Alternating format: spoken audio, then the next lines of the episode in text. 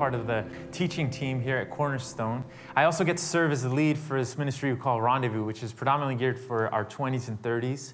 And uh, I also get to oversee uh, the youth ministry. Um, next week, Pastor Terry is going to be back. He's going to be sharing a couple weeks with us, and, uh, and he's going to be doing that. And then we'll hear from some other speakers later on in the month. But uh, this weekend, I get the distinct privilege of sharing with you uh, a real simple idea.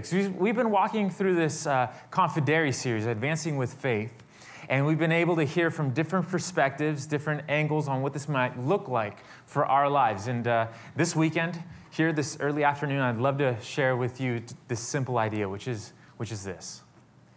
That advancing with faith inevitably will bring us to these moments, the decision points, where God will ask us to respond to a conviction, a, a burden he wants to give us.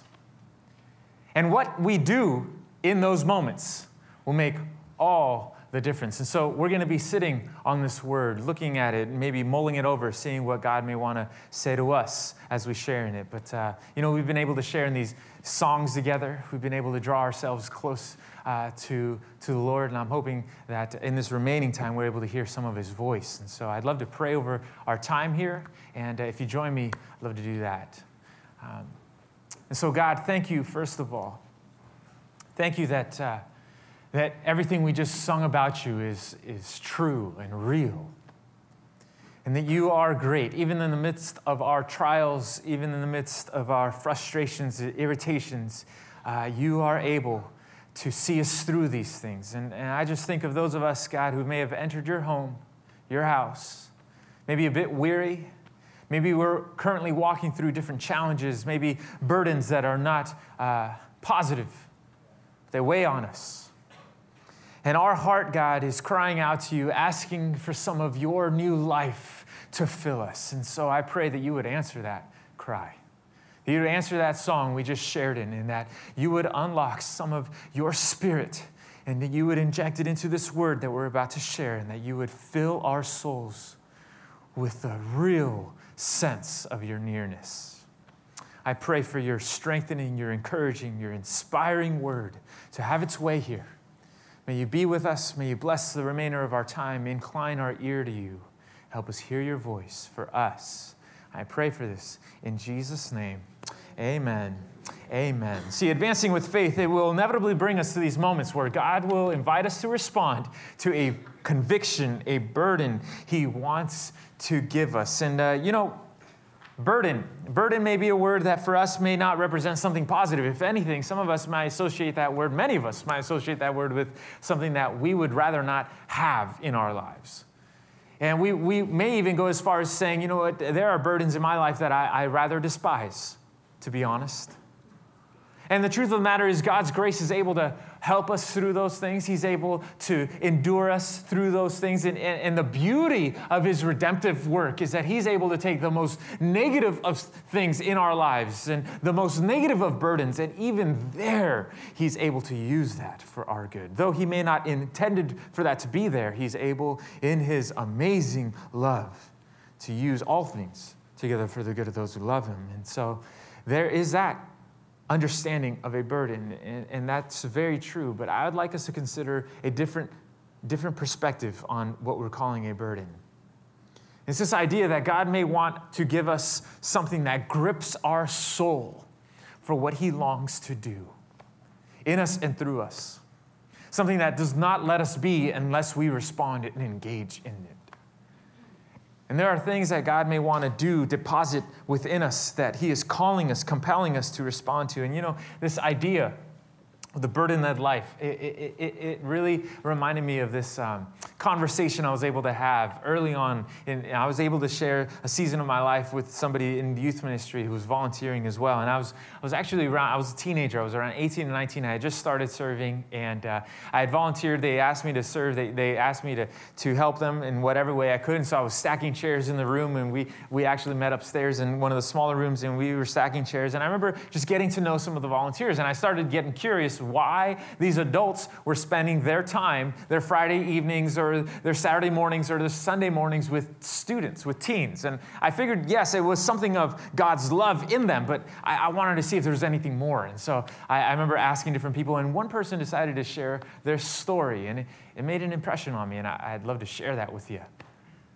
See, this person actually ended up, they were already serving in the youth ministry for some time when I uh, started volunteering. And they told me that when they, they came to Cornerstone and they gave their life over to the Lord, they decided to, to connect with the church. And there were some classes that, some, some, a version of membership classes that were being offered up. And so she, she went to those, attended those. And afterwards, she ended up interviewing with one of the pastoral staff members. And she admired this person. It was a, a woman that she greatly respected, she got to know. And and as in the interview process, uh, the person said, You know, I'd love for you to serve in this one particular ministry where there's kind of a high need. And she had a, a bubbly personality. She was pretty energetic and outgoing. And so this, this woman that she respected said, Why don't you serve with the teens? They, they, they, they need someone just like you who's, who's just outgoing and energetic. And, and that's exactly what they need. And she told me, You know what, Lewis?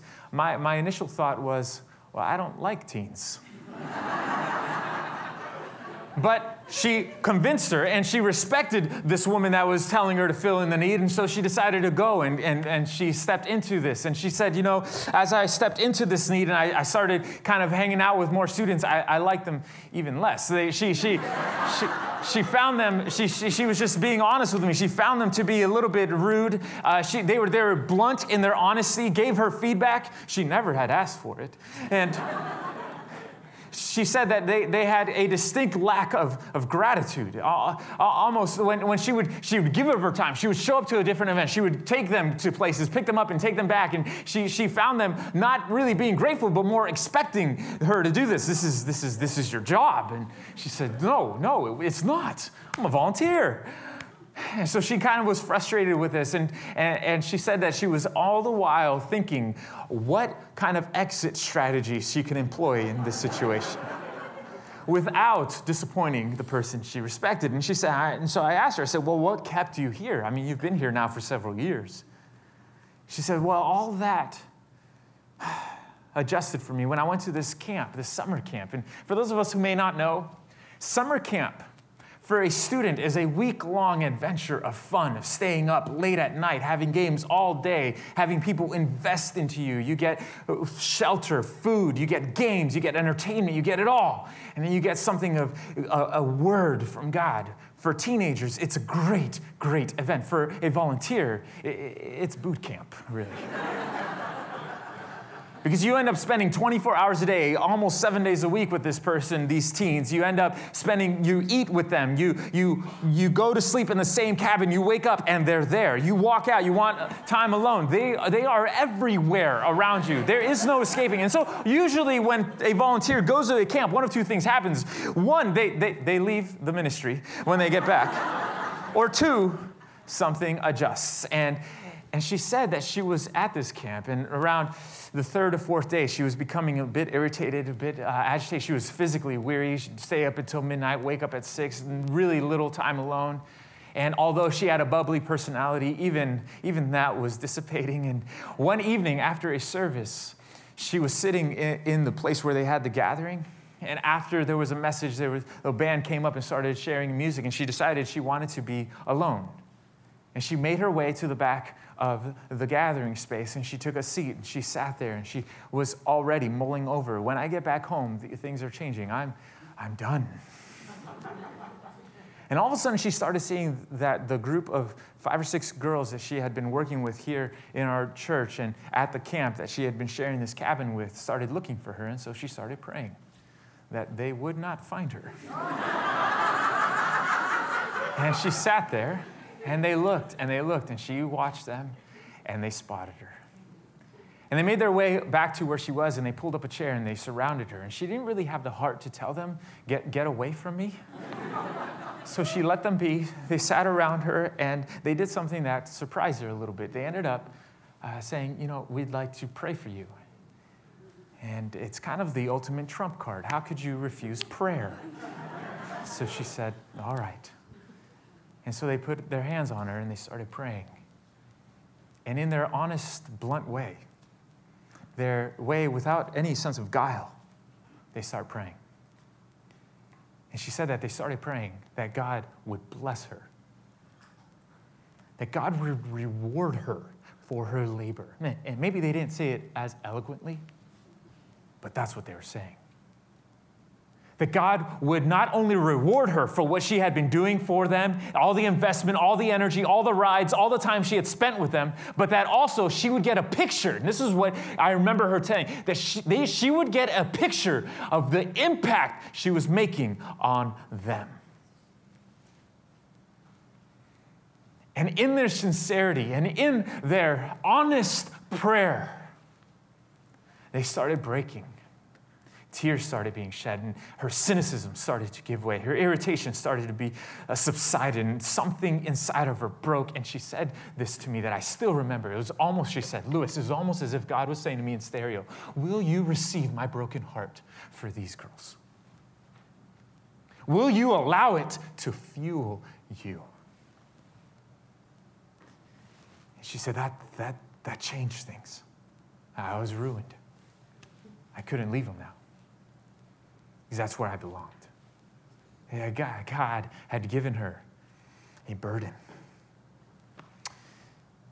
And I remember that making such an impact on me. And I, I, share that with you because I wonder how many of us, that we, we are currently walking through situations right now where God is inviting us to step into a need, to receive somewhat of His heartbeat for those around us. But everything in us is hesitant, reluctant, not wanting to engage, maybe even resistant. We're unhappy with this situation. Perhaps we stepped in a little bit uh, cautiously, and now that we're in it, we're thinking, you know what, this is a big mistake. And all the while, God is actually trying to deposit a conviction, a burden, a passion for the setting we're in.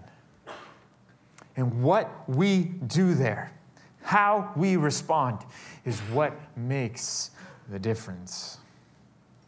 In the passage we're going to look at, it, it's an account, it's a, quite an amazing account of this man, Peter, who, was, who ended up defending what God was doing after he reluctantly stepped into it. And if you open up your handout, we'll go ahead and step into this in Acts 11. But just to kind of set the stage, see, this, this, this message, this idea is really a second component because uh, several weeks ago I had the, the privilege of being able to share. And I know not all of us were here, but we were able to talk about what God was doing in Peter's life. See, God had assigned Peter and, and Jesus' disciples the task of telling the world, all the nations about him. But they were doing that to an extent. They were doing that within their own comfort circle of their own Jewish brethren. And, and God wanted them to break out. And so God stepped into Peter's prayer life and challenged him to break out. And we talked about this, that God wanted him to break out of his boxes. And, and Peter actually ended up doing that. And he ended up going to this man Cornelius' house, somebody who was not one of his own. And God did something powerful, visited what they call the Gentiles. And this powerful encounter spread back. The word got around. And what we're going to take a look at is kind of the second piece what happened on the other end of this encounter. See, the rest of the church in Jerusalem, the rest of the brethren had heard about what Peter did and what God did.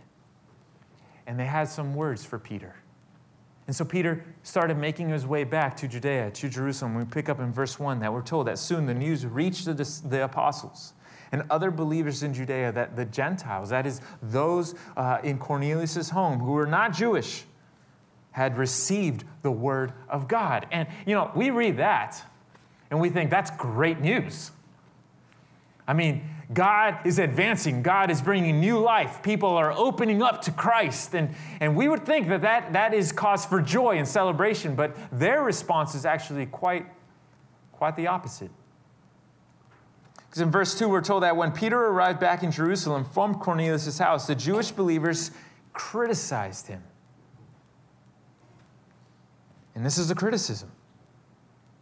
Peter, verse 3 You entered the home of Gentiles and you even ate with them. How could you do that? How could you violate one of our customs? We know there's a difference. There are those inside that we can engage with, and then those are outside we must avoid. And you not only engaged with people who are not one of us, you did the ultimate gesture of acceptance and embrace. You had a meal with them.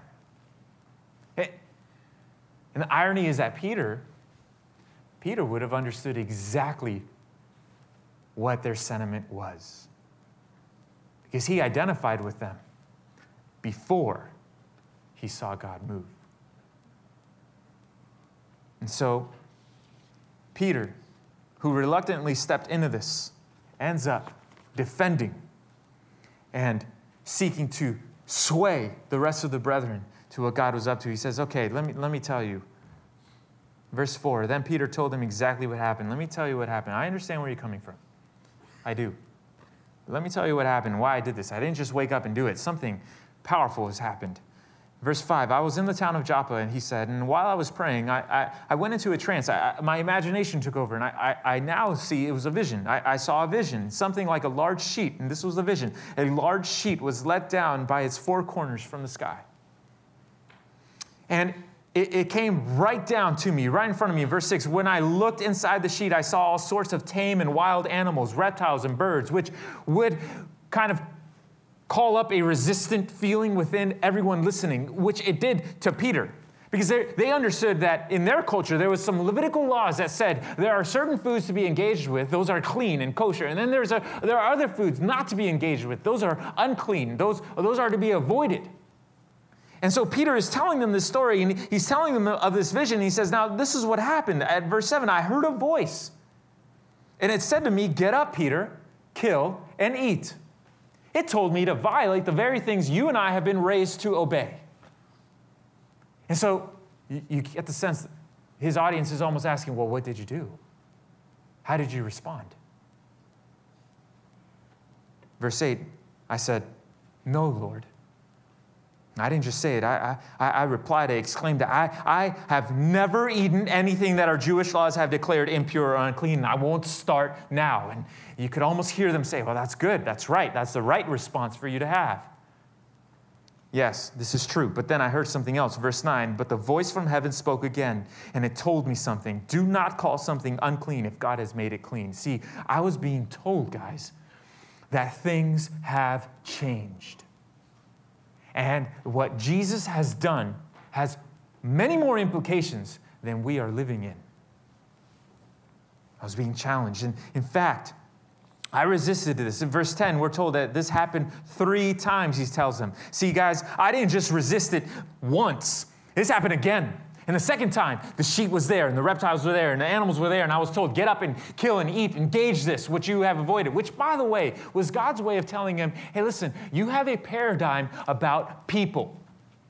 You engage certain people and you avoid others, and I want you to change that paradigm. It wasn't necessarily about food, God was using this to speak to Peter. And three times this happened. And three times I said no. And three times God said, don't call it unclean. And three times, over and over and over until we're told that this happened three times before the sheet and all it contained was pulled back up to heaven. And just then, when this vision ended, and I kind of came to and I realized, what does this mean? That in verse 11, we're told, just then, three men who had been sent from Caesarea arrived at the house where we were staying, guys. This is what happened. And I was mulling this over, and then right then, something of an impression. Verse 12, the Holy Spirit told me to go with them and not to worry that they were Gentiles, that they weren't one of us.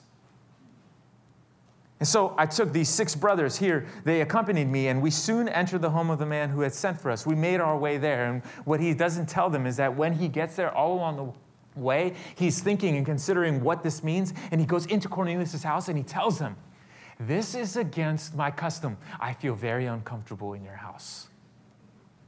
I'm here reluctantly. So, I don't know why you sent for me, but I want to know why am I here?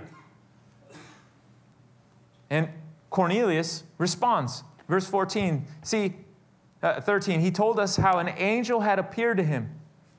God was on the move on the other side in Cornelius' life, in his prayers, an angel appeared to him in his home and he had told him, Send messengers to Joppa and summon a man named Simon Peter. Both of them just given details. They obey in the details, in the uncertainty. Verse 14, he will tell you, this is, this is what will happen. He will tell you and everyone in your household how you can be saved. And so Cornelius is sitting there and saying, Peter, I, I kind of don't know why you're here.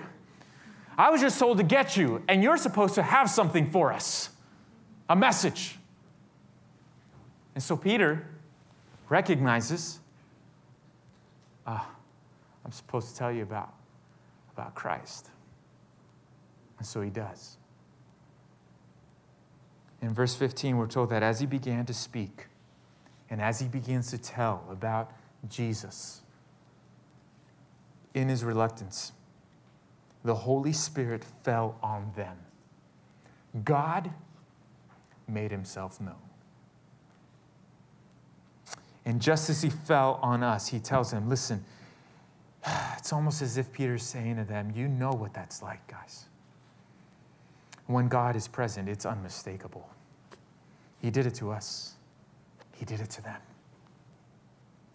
And this was just as I was talking, verse 16. And then as I was talking, I remembered, I thought of the Lord's words. That's what Jesus said to us. He said, John baptized with water, but you will be baptized. You will be immersed in the Holy Spirit in God's presence. That will be the confirmation that I'm behind this. And so, with that in mind, verse 17, Peter looks at them and says, Since, since God gave these Gentiles, these people who are not one of us, since he gave them the same gift that he gave us when we believed in the Lord Jesus Christ, who was I to stand in God's way? Huh. Who are we to stand in God's way? See, I used to identify with you. I used to agree with your sentiment, your paradigm. But I reluctantly responded, and then God moved. And now I'm here telling you that something beyond us is happening. Verse 18 When the others heard this, they stopped objecting. They began praising God. And they said, We can see, we see now, Peter that God has also given the Gentiles, those outside of the Jewish faith, the privilege of repenting, turning away from their way of life, and receiving eternal life. And that moment, this moment, for all of our history, becomes uh, the, the catalyst behind why the church opened its doors and its message and this good news they had to the rest of the Roman world. Because one man decided to respond. And out of that response, something of a conviction was given, a burden, and then he defended it. And all of a sudden, life was all in it. And, and here's the thing this is not only a powerful account that we get to look at and revisit time and time again, it, it is something I am convinced God may have for us to consider today in our context. And I, I put these under just some things that I'd like us to uh, think about. And firstly, I like to say that Peter serves as a model, an example, an illustration that even reluctant obedience can be used by God. This is, this is uh, certainly not God's best for us. I mean, I think God would have it so that if He spoke to us, if an angel appeared before us, or if we had something of His immediate presence, that our response would be like, okay, God, this is you. Obviously, I'm going to say yes. I think something of the Lord's heart would desire that from us. But the truth of the matter is, we're way more like Peter. We have things inside of us that fight us, that resist us. And, and, and the amazing thing is that every step of the way, Peter is resistant. I wonder how many of us, God is trying to prompt us, trying to move us out of a point of uh, apathy or maybe a sedentary nature, and God is trying to mobilize us call us out. And everything in us is saying, maybe we don't say it, but our posture is, no, I, I think this is you, God, but um, I don't want to. And yet, in his reluctance, God moved. In fact, it's so, it's so strong in terms of how much uh, Peter's, we could even call it stubborn resistance was. That three times this vision is given, and just kind of as an insurance policy, three people come to retrieve him. Just to make sure. And even then, along the way, he's, it's almost as if he's stepping along the way, but almost being dragged along the way to the point where when he steps in Cornelius' house, he wants to vocalize how uncomfortable he feels. And yet, God moved. It just tells us that we don't have to be fully confident before we engage. Many times, our doubts are supposed to be a part of the journey with us. Many times, our uncertainty, our hesitations, our reservations, our anxieties may not leave before we move.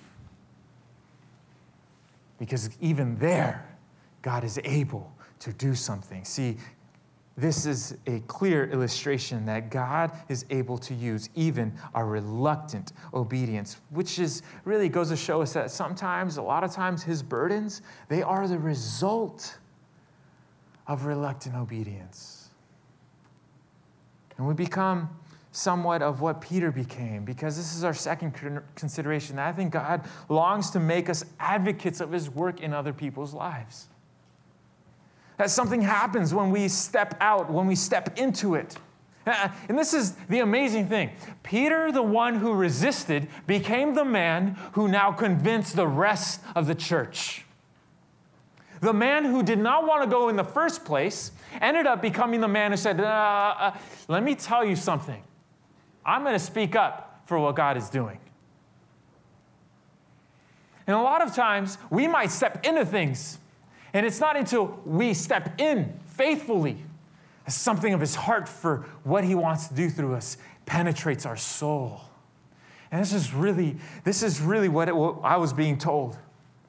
Is that there was irritation, there was a, a, a lack of uh, wanting to be in the youth ministry for this volunteer. But then all of a sudden, something of God's heart broke her, and now she became an advocate for what God was doing. And you know, the truth of the matter is, our, our church is filled with people who serve in different arenas because they have a burden. They have, they have a voice to speak out. Maybe it's for the children within our, in our church and families.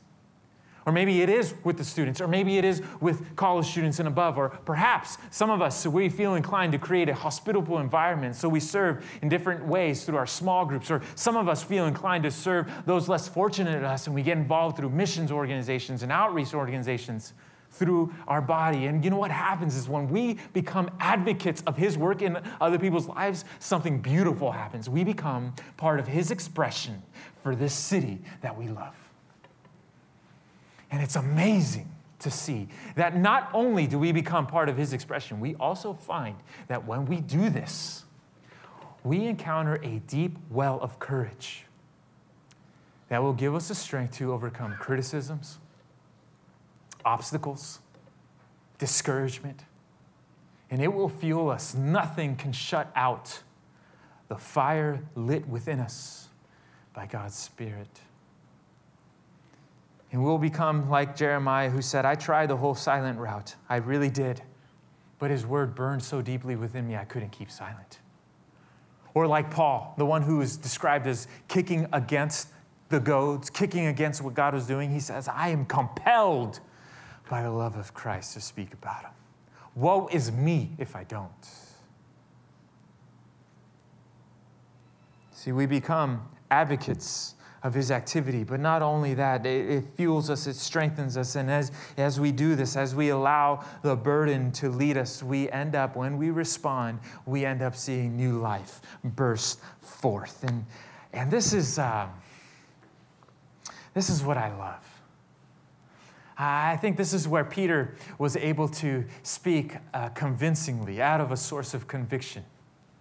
Uh, he didn't want to necessarily do it but new life burst forth. It wasn't when his, his boxes, his paradigms were broken that his people, his brothers were convinced. It wasn't when he went to Cornelius' house that his people were convinced. It was when he did this, he fulfilled the assignment, and then life burst forth.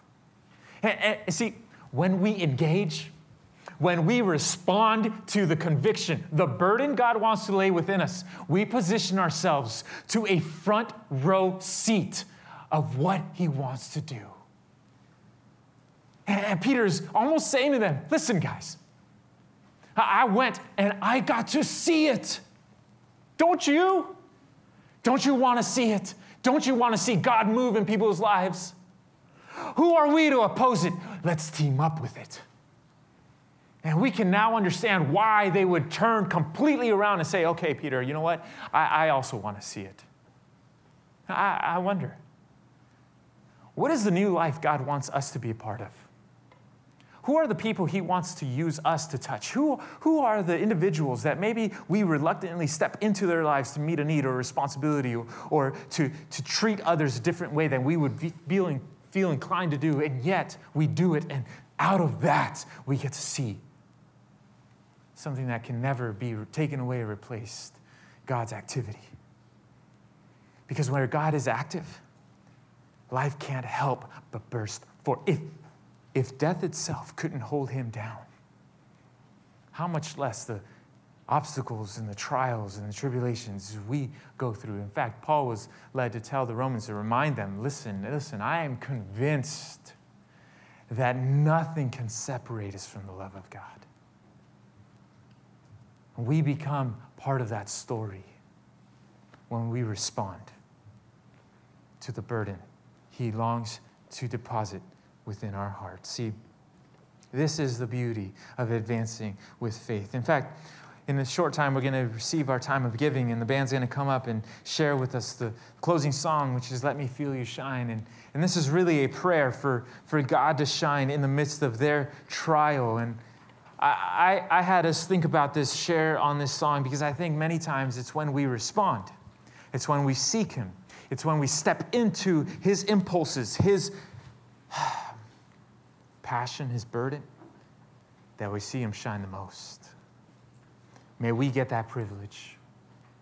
May we do it this week. May we do it the rest of this day as we seek to advance with faith. May we feel him shine. And may his life burst forth.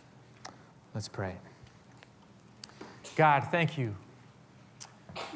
Thank you that you first loved us and you decided to step into our world and decided to share of your love with us. Thank you that your heart breaks for us.